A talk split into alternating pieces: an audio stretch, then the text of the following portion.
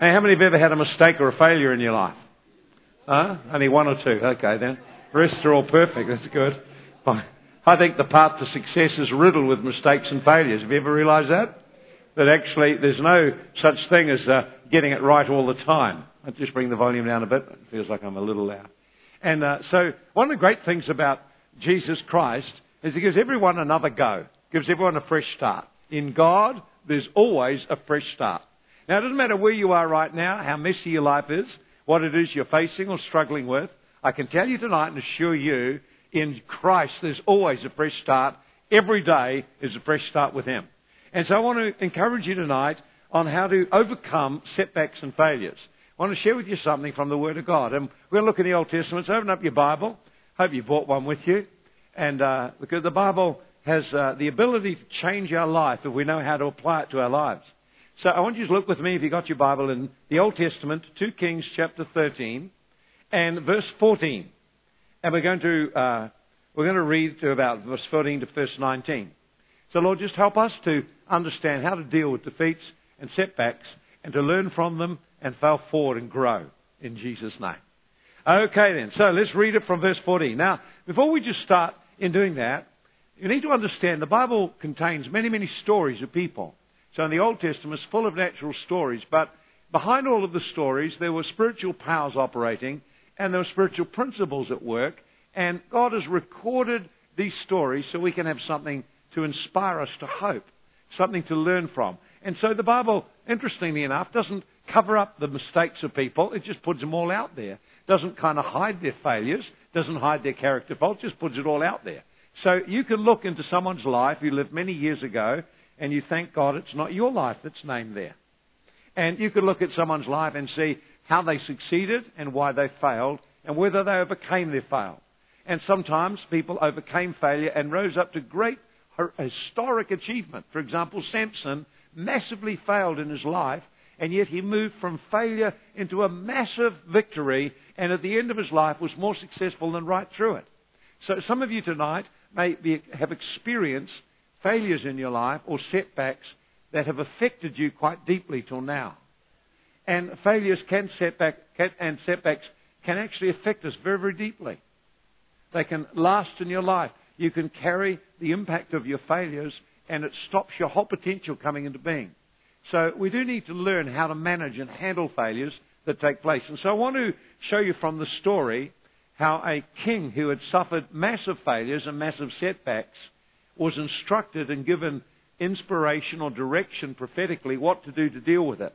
And so as we look at the story, initially when you have your first look at it, it is just a story of, but it's a particular person. And in this case, he had a partial recovery, but not a full recovery. And so when we look at the story, we're going to look, first of all, just at the bare facts of it, what happened, and then we're going to look into it and see if we can find out what you can learn that would be relevant for you. At your first glance at Bible stories, it doesn't look like they relate to anything in life at all. You have to stop and think about it a little. So I want to help you tonight, not just by sharing with you something that can help you, but help you understand how to do it as well. So, firstly, we'll just read the story and just have a look at what happens in the story. Then we'll try and pull out of it something that you could apply to your life. And specifically, if you've had a failure and a setback, you can apply it to that and learn how to break out. Would that be good? That'd be helpful. Amen. How many know you'll probably have some failures before the year ends? You might as well get listen up then and find out what to do with them. okay, so Elisha, that's a great prophet, double anointing prophet, had become sick of his illness where he would die. And Joash, the king of Israel, came and wept over his face and said, My father, my father. And Elisha said to him, verse 15, Take a bow and some arrows. So if it was here today, they say, Go to your gun cabinet, pull out a gun and some ammunition. So he took himself a bow and some arrows. And then he said to the king of Israel, Put your hand on the bow. And he put his hand on it. And Elisha put his hands on the king's hands. And he said, Open the, window, the uh, east window. And he opened it. And then Elisha said, Shoot! I like that. He's a bit of a redneck. Shoot! And he shot! Isn't that great? I like that. That's probably a good verse. I like that. If I could go home tonight with that verse and just go possum hunting. Shoot! And he shot. And he said, The arrow of the Lord's deliverance, and the arrow of deliverance from Syria. For you must strike the Syrians at Aphek till you have destroyed them. Then he said, Take the arrows. And he took them. And he said to the king of Israel, strike him on the ground. So he struck him three times and then he stopped. And the man of God was angry with him and said, You should have struck five or six times. You'd have struck Syria till you destroyed it. Now you'll only strike Syria three times. And Elisha died. Now we'll just go down a little further. Verse 23, the Lord was gracious and had compassion. Now we'll go right down here, verse 25. And Joash, Jehoash, the son of Jehoash, recaptured from the hand of Ben-Hadad, the, the son of Hazael, the cities that had been taken out of the hand of his father by war. Three times he defeated them and recaptured the cities of Israel. There is, just a story of someone's breakthrough and a battle. Now, I want, so you read the story. The, the thing, first of all, when you're reading the stories in the Bible, is you need to look at them and read a little bit around them and find what had happened. In other words, look at the background that's there. What had happened was this particular king was not doing so well in his walk with God, and he suffered some significant and horrifying defeats. The enemy armies came in and invaded his land, and instead of winning and being victorious, instead of getting the breakthrough and seeing God work on his behalf, it seemed like God wasn't with him at all. And what happened was he lost large sections of territory. That meant he lost cities. So that cost him immensely in terms of influence, reputation, and finances. It affected every area of his life. So he was now the king who had failed, and his lands partly had been invaded and were occupied by an enemy army. This is a humiliating setback. It's a humiliating defeat. It's financially humiliating, and in terms of his leadership, it's terribly humiliating. I wonder now, you begin to think about this. I wonder in your own life, have you ever experienced situations where you had a setback that cost you financially, cost you relationally, cost you in your reputation, or deeply hurt you and left you quite grieved? Then this is what this guy had been going through. So when you read the stories, look at the background of it and try to imagine the feelings the person had. Try to imagine he's not just a king you read about. This is a real person who suffered a humiliating defeat as a king. I don't think any leader of a nation feels very happy when some enemy army invades their lands and occupies it, and now there's a part of their territory they don't control anymore. And every day he would arise, and every day the news was always the same the suffering of the people who are oppressed by the enemy.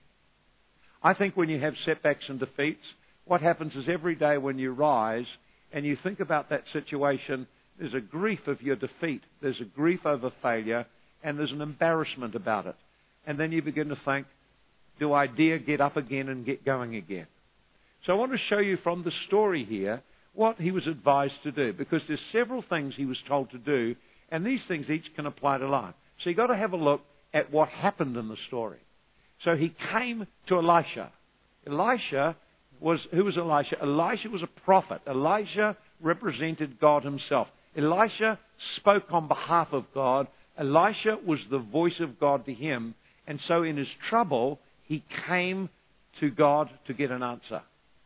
When you have faced humiliating defeats, one of the first things you need to do is return to the Lord for an answer. God is willing to help us. You may be facing a conflict at home, a difficulty in your life, a habit that's got a hold of you. You may have a problem you can't seem to get the victory over. One of the first things when we face the reality we have a horrifying defeat in our life is turn to the Lord for counsel and advice. Ask the Lord for help. He's willing to help us. The Bible says if you don't know what to do, if you lack wisdom, it says in James, ask the Lord and he will give to you freely and gladly. So if you're here tonight and you know that you have suffered a failure, defeat, or setback, whether it's with family, it's in your home, it's in your work, it's in your school, in your finances, in your personal life or relationships, one of the first things to do is let the pain of the failure bring you back to the Lord. Let the pain of your failure bring you back to the Lord. So if you're facing a setback tonight, at the end of the meeting, what I do want to do is invite you to come with your failure to the Lord. You know, there's an old saying if at first you don't succeed, destroy all evidence you ever tried.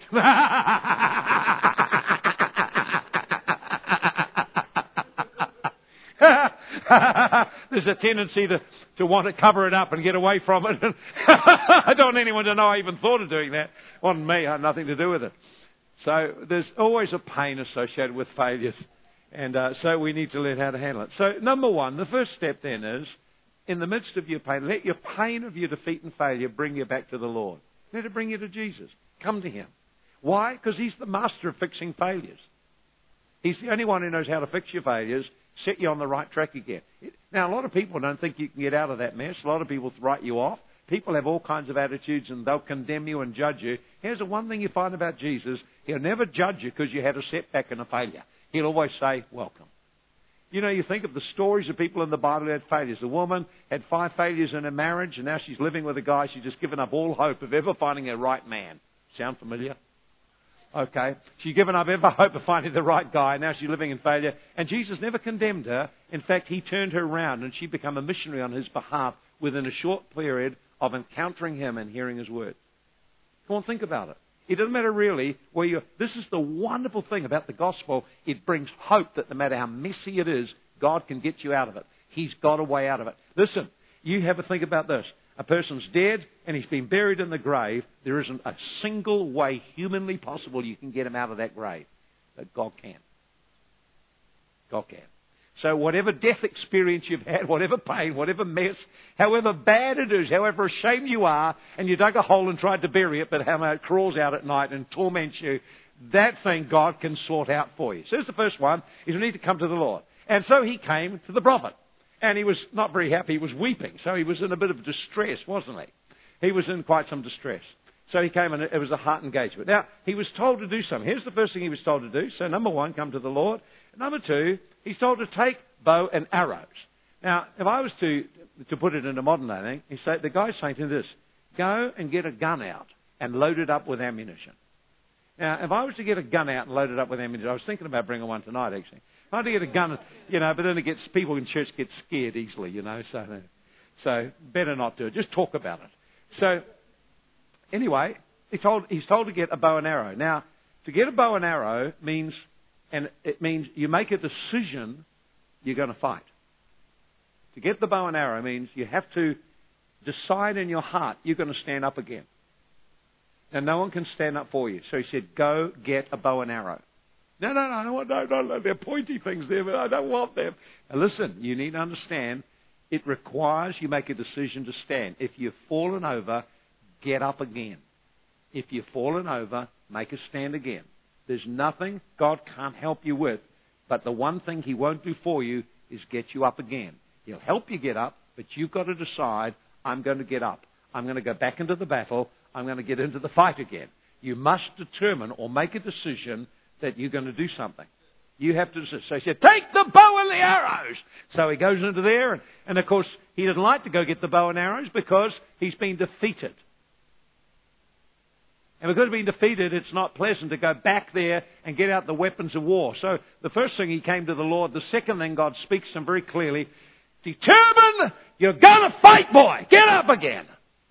That's what God always says. Get up again. He'll help you up gently, but he, he, he will help, he will, certainly puts it into you. Don't stay down. So now what they used to do in the Old Testament was this. When, when, a, when an army was going to invade a land, this is what they would do.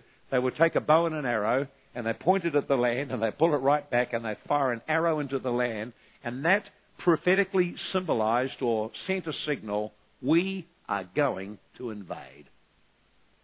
We're going to invade the territory. So the thing you notice he's told to do, he says, you must stand up and fight.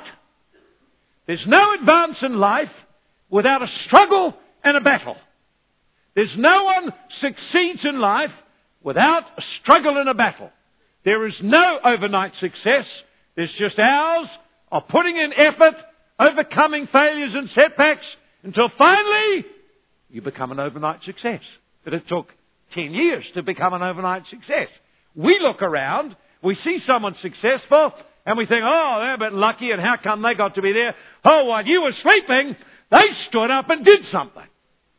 You have to make a decision wherever your setbacks are in life, or wherever you feel your defeats have been, you will stand up again and you're going to join in the battle. The Bible says that we have a race to run, a fight to fight, called the fight of faith.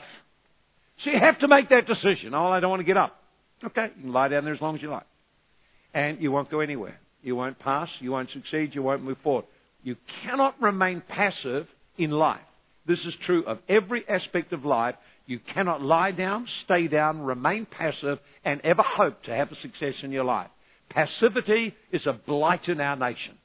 If you are a passive, shut down person, by that means you're not proactive and energized, you have got a problem. You are living under a spirit that defeats you. You've got to make a decision to stand up. And that's why we have strong music. That's why we call people to engage positively with God. Why? Because in your spirit, you have to stand up. If you don't stand up inside and dare to believe God again, you'll stay in the place of defeat. You'll stay humiliated and live in shame and live a low level of life. And you know what? When people are in that place of defeat, it's so bad it shows on them. There's nothing more, I believe, embarrassing for God than defeated Christians. It's just a reproach for what Jesus did. Jesus took on the devil and everything and won the victory and said, Oh, I make you more than conquerors.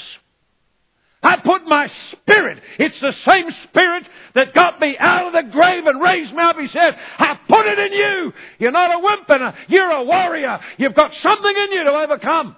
You see, devil wants you, don't want you to believe that. Get you focused on faults and failures and setbacks and get you lying down on the inside. You need to learn how to pray strong in tongues, how to strengthen your spirit, man, how to rise in your spirit. Why? Because it's from within your spirit that you get access to the things of God. You've got to learn how to stand up. You cannot become a wimpy person. You cannot let yourself lie down and let the devil push you around. Every day you get up, you throw your defeat in your face and tell you you're a nothing and a no good, you never make it. He will do that all the time. You've got to make a decision. I'll stand up. I will stand up. You're never defeated till you lie down. You're never defeated till you lie down. The day you won't get up, you're defeated. So Jesus, this is what the interesting thing the Bible says. The steps of a good man are ordered by the Lord. Though he fall, though he fall, the Lord will uphold him with his hand. How about that? It doesn't matter if you fell over. Jesus said, Get up! So you fell over and had a moral failure. You fell over and got drunk. You fell over and did this. You fell over and did that. Get up again! Don't stay in that place of failure. And so the first thing he says, get up. Determine you're going to fight. Get some fight back in you because you're a warrior, you're a champion. You know, Gideon's hiding there under the, under the wine press. He's really full of fear and whatever. And the angel comes to him and says, Oh, you mighty man of valor, God is with you. Now, God could say the same thing here, put your name in it. Oh, you mighty man of valor, God is with you. Because He sees you that way. That's how God sees you. You may not see yourself that way. That's because you've got all the stuff sitting around your head and mind and emotions. He sees you a mighty man, a mighty woman of valor. That's who you are. That's who you are. That's who you are. Agree with God. He says, come on, I'm with you. You can't lose. You can't lose. How can you lose when God's with you? You can't lose. You have some setbacks. You have a few humiliations. But that's all. That happened to Jesus too. You have some setbacks, but you get over them. You get over them. So we see you've got to get up again. So, so God intends that you have the victory. He intends you have the victory. Think about this. Wherever you've fallen over and failed in your life, it could be the place where God gives you your greatest breakthrough and becomes the very area that becomes your strength in your life. How about that? You know, the very area. Say, so a person fails financially and, and then leans into God and stands up again and begins to break out of bankruptcy, break out, and begins to see God's hand work on their life. They have a living testimony that can touch other people and help them out of it. They've got a testimony of God breaking through. So, next thing, get up and fight. Now let's have a look at the next thing you have to do. So the next thing he was told to do, you won't like this one, he said, open the east window. And he opened it. Now, the, now you say, what's the east point of the east window? See, when you read the stories, try to read exactly what happened and then ask yourself the question, what on earth is that? Why the east window? Why not the north one, the south one, or the west one? Why the east one? Very simple. If you read around the story, you find or look up anywhere, you find on the east, it was where the land had been conquered. In other words, it was towards the east he had the failure. So every time he would go and open up the east windows, you wanted to, you know why God said, open the east windows? Because he's got them battered down and locked up. You're not going to look out there any time, because every time he looks out there, his disappointment, his grief, his hurt, his pain of his failure comes back to him. So we'll just shut up the window. We don't look out the east windows now. You'll notice my house. We look out north, south, and west windows. We don't look out in the east windows. Kaika's east windows show you where the failure is. Ah. So that's what God's wanting him to do. Opening the east window means you have to face your failure and defeat and the area that you suffered a setback. You have to face it. And so what he got him to do was to fire an arrow in the very direction where he faced defeat. Every time he looked out there, there were cities out there, and he would hear reports of how the, the, the pain and the failure and the suffering of his people in there, it was a reminder every day of his defeat. And so when he said, open up the windows to the east, he's saying, I want you to face the pain of your failure. I want you to face the place of your setback. I have learnt this. If you do not face the issues in your life fairly and squarely, they will continue to erode your confidence. There's something about honesty and bringing things out in the open. You have to face things where you've had a setback.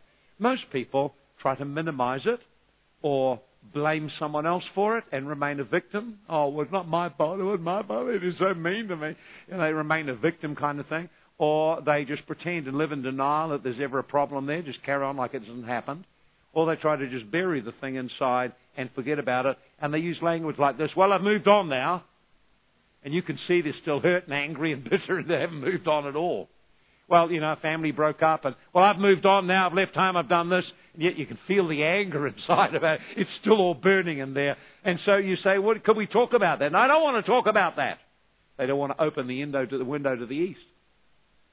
See? They need to open the window. You need to actually be willing to open up the area of your life where you've suffered your setback and defeat. Why? Because if you don't face it properly and resolve it and deal with it, you will be always in a place where your confidence is eroded, where your uh, ability to go forward in that area is eroded.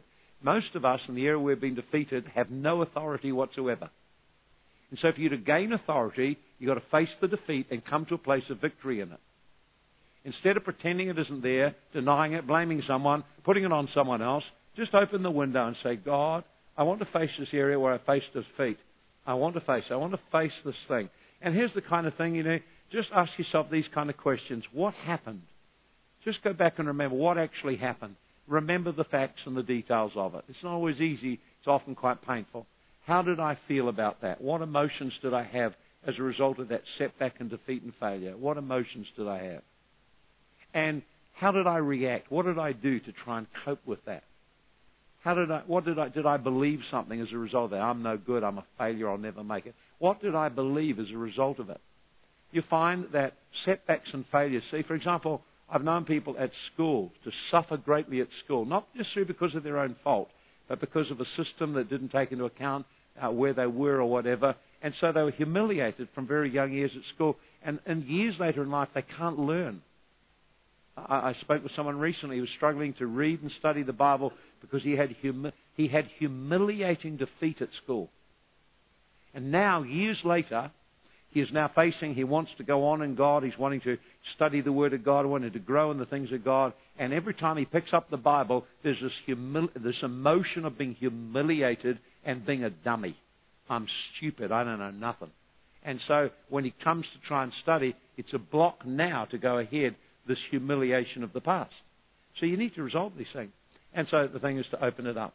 So, so we need to open up there. Here's the third thing, the next thing we can do. So number one, we come to the Lord. Number two, we must determine and make an intention we're going to fight and win this thing. Number three, uh, we need to face or open the window, face the place of defeat. Now, here's the interesting thing here. You notice what he says to do? He said that the, the, the prophet said, shoot the arrow. And then as soon as you shot the arrow, then what happens is this, is the prophet said, now he spoke prophetically. And he said, this is the arrow of the Lord's deliverance. This is the arrow of victory. Now, I want you to see what he has done. And then you see how it applies. He's got him to stand up. Now, he could have just given a little prophetic word and say, listen, God's decided to help you. Don't worry. Just go out and fight him and you'll win. He could have just done that. But what he did was something different. What he did was he gave him a graphic picture to do something in his imagination.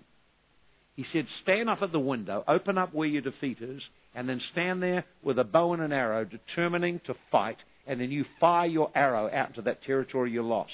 And then once he fired the arrow, the moment he fired the arrow, he said, That arrow is God's deliverance from the Syrians.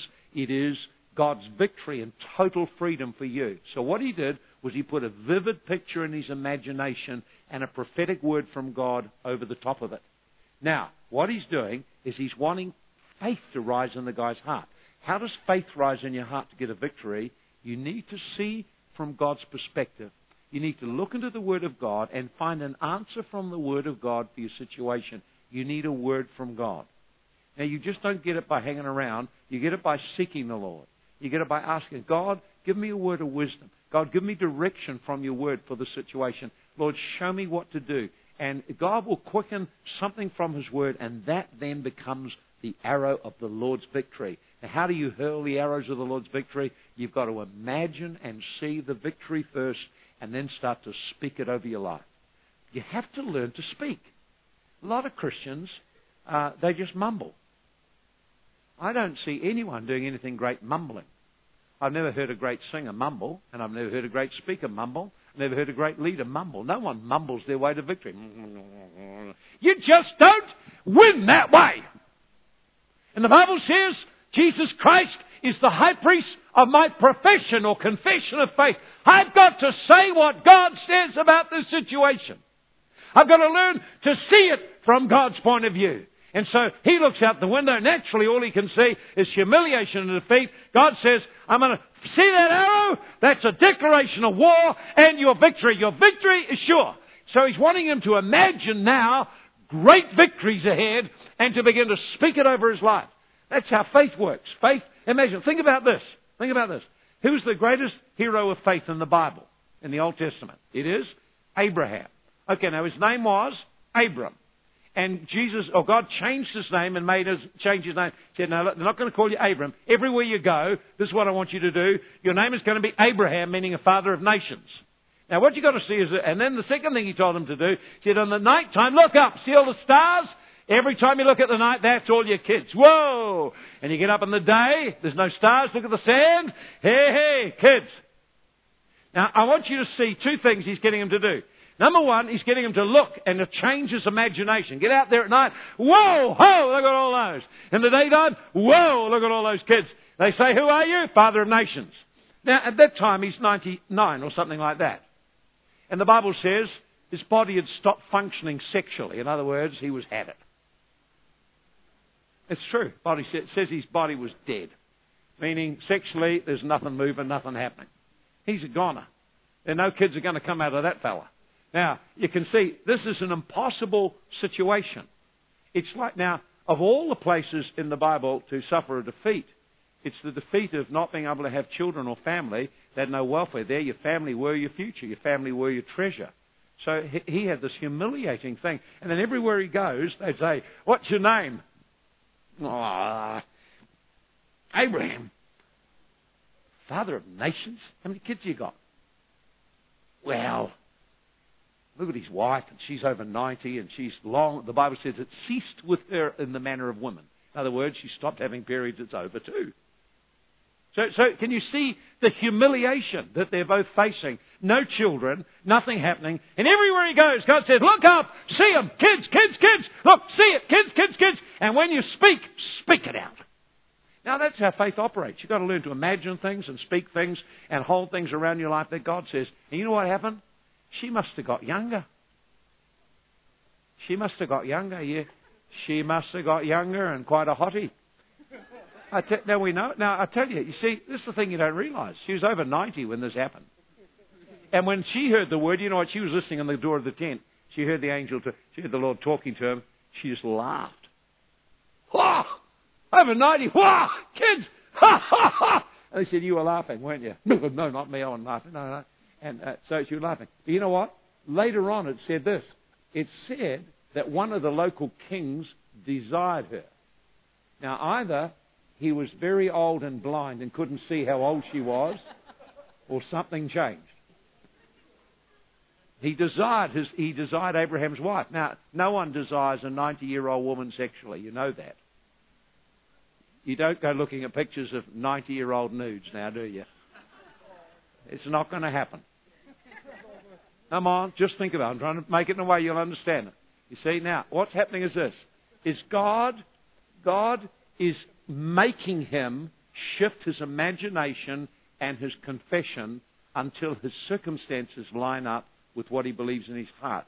He had to grow into the faith. He had to grow into and have faith conceive in his heart. When faith got in his heart, he began to change. Life was restored. A miracle happened in his body. A miracle happened in his wife's body. That's how he got the miracle. This is how faith works. So if you're spending all your time on the internet loading your mind with junk, I would expect that you will have very little success in life. You can't. You've got to actually use your imagination to create the images of your future that God wants you to have, that you desire to have. You've got to take time to, to allow your imagination to see the possibilities and speak the possibilities day by day until your heart settles. I know God is going to do this. See? And so, that's what he did. He tried to put a prophetic picture in him. Put a prophetic picture in that he wanted him to hold on to. So then he asked him, he had to get him to act on. Notice this. It's quite interesting. It said, You must strike the Syrians at Aphek until you've destroyed them. Now, the word Syrian literally means this it means, some, uh, it means to be elevated or exalted. And the word Aphek means literally this it means a fortress, something that contains or, or hinders. So what, so what it's saying there, you get in the language. I always look up the meanings of words because they all have a meaning in the Bible. Notice what it's saying. He's saying the Syrians who are elevated and in a high place or exalted place or have exalted themselves. It's in the place called Aphek, which is a fortress there. That's where you're going to take them on. Now, you begin to start to think of high and exalted, and you begin to think of fortresses, and immediately 2 Corinthians 4 comes to mind, where it says, The weapons of our warfare are not, are not carnal, but they are mighty through God to what? To the pulling down of strongholds, casting down imaginations and thoughts that exalt against the knowing of God. Now, here's, here's what that means very simply. He's saying you will have to deal with the thoughts, imaginations, and, uh, and, and, uh, and, uh, and pictures and memories in your mind of failure and defeat. Because if you let them work in your heart, you will continue to have cycles of defeat. You've got to see victory. You have to tear down that stronghold that's got around your heart. Now, what usually gets around people is this: is fear, tremendous fear. We're just afraid to go out, afraid to start, afraid to step out, afraid to go again, and that fear is rooted in the memories you have and the pictures of defeat and failure and humiliation. And you've got to be willing to tear the things down. Sometimes to tear it down, you have to go and bring it to the Lord and open it up. Sometimes it requires some counsel, but always it requires what does God say? I'm going to get a picture of that and I'm going to reject and resist that thing. I'll break all attachments to that soul tie, that, that, that, that defeat, and I will stand up and begin to meditate on the truth until the truth is what I think. That takes a bit of time and effort. One of the reasons many Christians live in such defeat is they just don't put in the effort to change their life. Now, I wish that just going to a meeting could do it for you. But if you don't build a prayer life and spend time in the Word, you, you don't shift your life radically. You have to invest in it. Think about this. If you wanted to become a great musician, we've got some great musicians here. One thing you know about all of them, you know, think about Aaron. And Aaron, he just picks that guitar up, and and uh, and Andrew, they pick up the guitars and they just play them. Bruce, they pick it up and play them, and, and just music flows out. It looks so easy, but you know what? There was much discipline and training and preparation went over a long period of time before they could just pick it up and make it sing. And so, in our personal life, we have to make a decision that we will address the memories and images and pictures of defeat and failure and pull them down by meditating on the Word of God, confessing the Word of God over our life. And then finally, the last thing is here's the last thing you have to you actually have to do something. You've got to take initiative to face that problem and persevere until you get the breakthrough. So the king said, Take the arrows. They're the arrows of victory, and they will cause you to smash the Syrians. So take them and bash them on the ground. Now, what he's trying to get him to do is he's trying to get him to rise up in his spirit and start to do something. Now, if you know that half your land had been taken and, and your income was taken and you've suffered defeat and humiliation, and now God's put hope back in your heart, and you say, Now, I want you to do this. Strike those arrows of victory on the ground. Well, what would you do? You'd get there and go crazy. Oh, bang, bang, bang, bang, bang, bang. Yes, I'll get that victory. Instead of that, he went tap, tap, tap. And the prophet said, oh, What a wimp. Man, you're not determined. If you're going to get somewhere, you have to be determined. I will do this until I get through. God will give me grace to see it through. You actually have to be determined. Anyone who's ever done anything in life, you have to be determined. You have to persevere, persevere, persevere, persevere. And the Bible says, Hebrews 10.38, it says, don't let go your confidence in God, and rather, he said, you have need of perseverance. That after you've done what God wanted you to do, then you see the victory. It's always like that. So one of the greatest characteristics you can develop, if you want to get life of victory, you've got to be a perseverer. You've got to be a stick with it. If you're up today and down tomorrow, that's not sticking with it. If you start and then stop, start, stop, start, stop, that's not sticking with it. You need someone to help you stay on course. So connect with someone who can mentor you, connect with someone who can help you follow through a commitment. But get to do something, persevere, persevere, persevere till you break through it. You always break through it. You will always break through. I figured this, that uh, uh, in the course of my Christian life, I realized I've watched lots of people come and go, lots of people rise and fall, and I've, I've learned a very simple thing. If you can just hang in there and hold on to God, you will eventually succeed. Nothing can stop you. It's exactly true. Nothing can stop you. And I, I looked at the reason that one, one of the reasons that many people fail is very simply is the pain of their failures and the necessary discipline to persevere right through it. They just don't stick with things. You've got to learn to stick with stuff. Stick with it till you get the victory. Stick with it till you win. Then when you've won, you've broken through. I, I, was, I was a sticker with things. I always had to work hard to get do anything. I wasn't smart enough, so I had to work hard, work very, very hard. I just persevered and persevered and persevered, and I would get a breakthrough and win. And I learned, uh, even though I was in the company of people at university, I went to go into university, and my teachers said that I would not succeed. They said that I would fail, and that was not a very nice thing to say. Terrible thing for a teacher to say, put a curse on someone. Nevertheless, that's his problem, not mine. But anyway, I went there, and I remember making the decision if I fail, it won't be because I didn't try. I will just give it my very, very best and stick with it. And I stuck with it. I succeeded financially, succeeded in academics, passed everyone's expectation. By the time I'd finished, I'd risen right completely to the very top. In the very area they said, you can't do it. You'll never succeed. You just got to stick with it. You just got to stick with it. I remember there were 400 students in my first year in the course. They said at least half of you won't make it. At the end, that's true. Half didn't make it, but I was in that half that did. 200. I was in the 200. And we got in the next year, and there was about 100. They said, oh, about not so many going to get through this year. There'll only be about 40 get through, and I was in the 40. And the next year, there were about 20. And they said, well, there's not many will make it this year. And I was in the ones that made it. And the following year, too. And the following year. See, I just made a decision. If I don't get through, it won't be because I didn't try. I'll give it my best shot. And see, this is what he's saying. See, that the prophet was so upset with him. He said, Look, he said, You have come, I've given you the solution, I've given you prophetic impartation, you've got a strategy to win. And he said, You just lack the resolve to see it through. And so he said, You'll get some victory, but you won't get the victory you could have had. You could have destroyed and crushed them completely. Do you notice how often you read in the paper about Syria today? If this guy here had done his job properly, they wouldn't be around. Think about it, the Syrians. They just wouldn't be here. He was told to do the job and do the job properly, and he never did it. And so they're still here to this day, and they're still giving Israel a headache to this day. It's still a problem. It's still a problem. And so we see here. And so the man of God was angry and said, You should have struck five or six times. You would have struck certainly, you destroyed it. Now you'll only strike it three times. And he did. He had three times the victory. So think about this. We'll just finish with this now. Just some simple keys when you face, have, a, have a failure, some area of defeat in your life. Here's some very simple things. Number one, let the pain bring you to the Lord because He can help and give you the victory.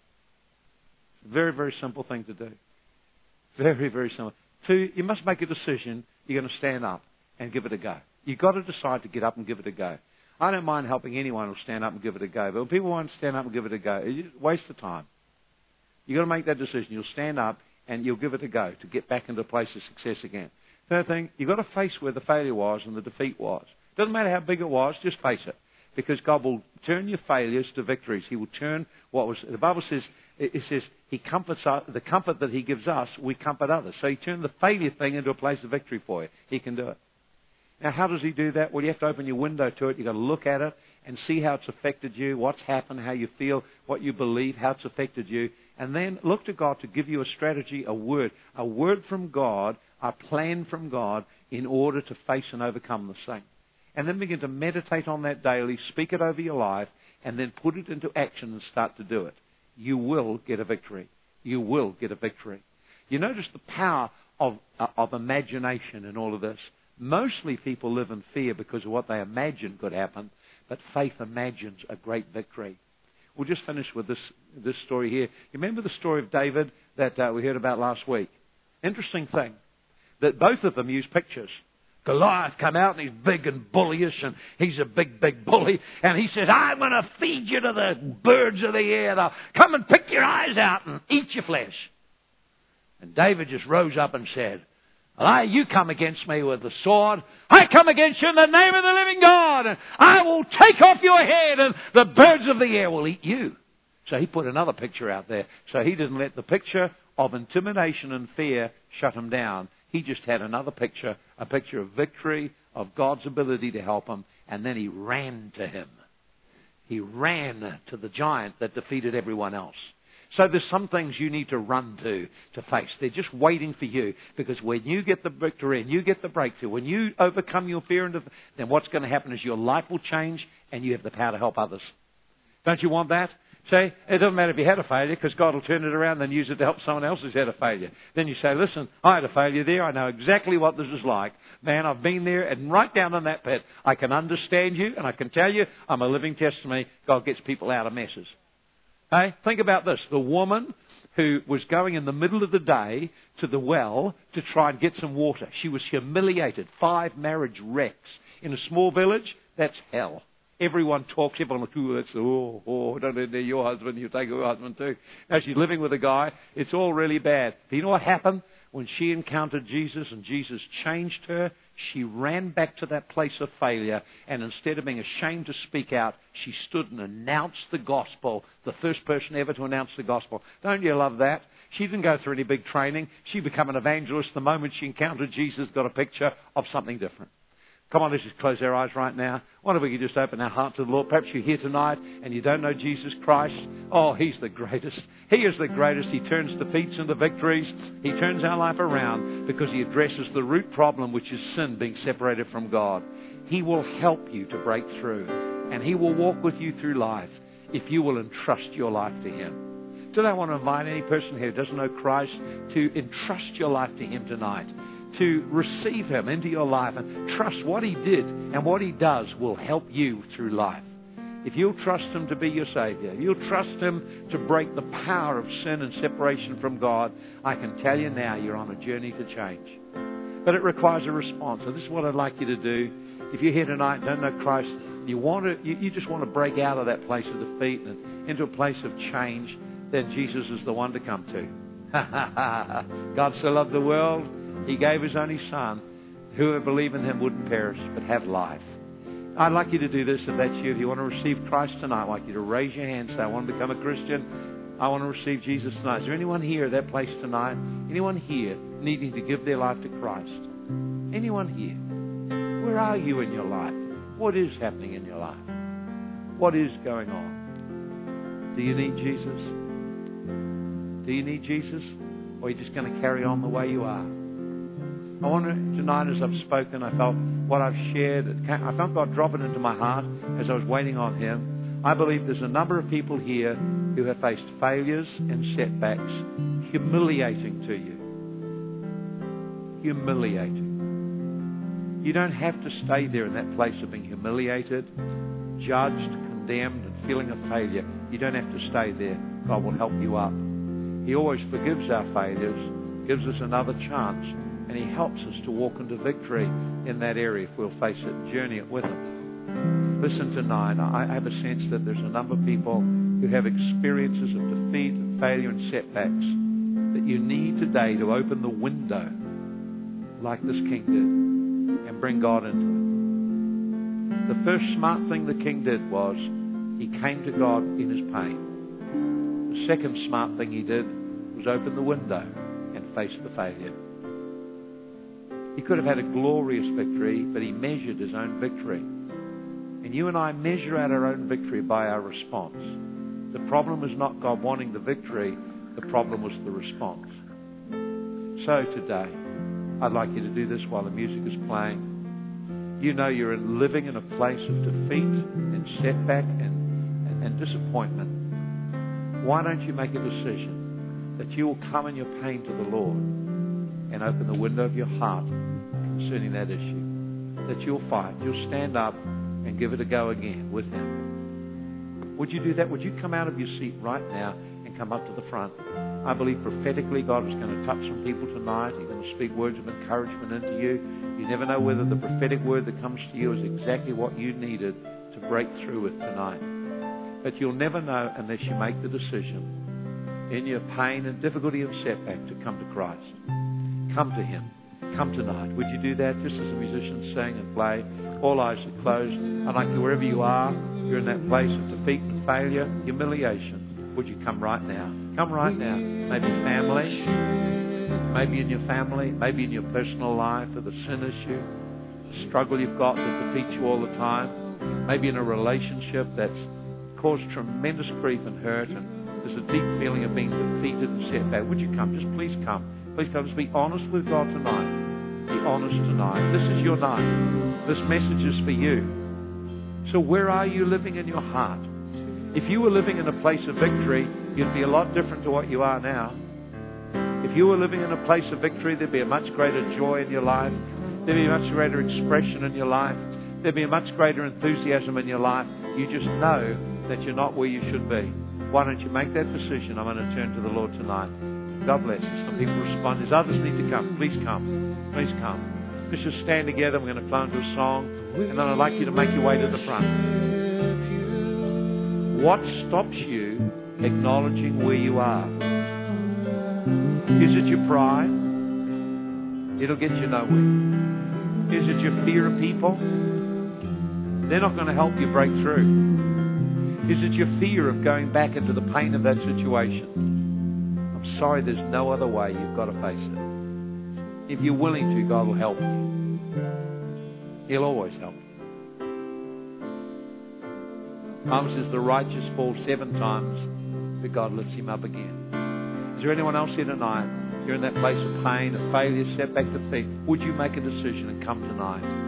Come tonight. Come. Don't stay there in that place. Don't stay. Don't stay. Don't stay there. Don't stay there with the window shut down and your heart condemned. Make a decision. I'll open up.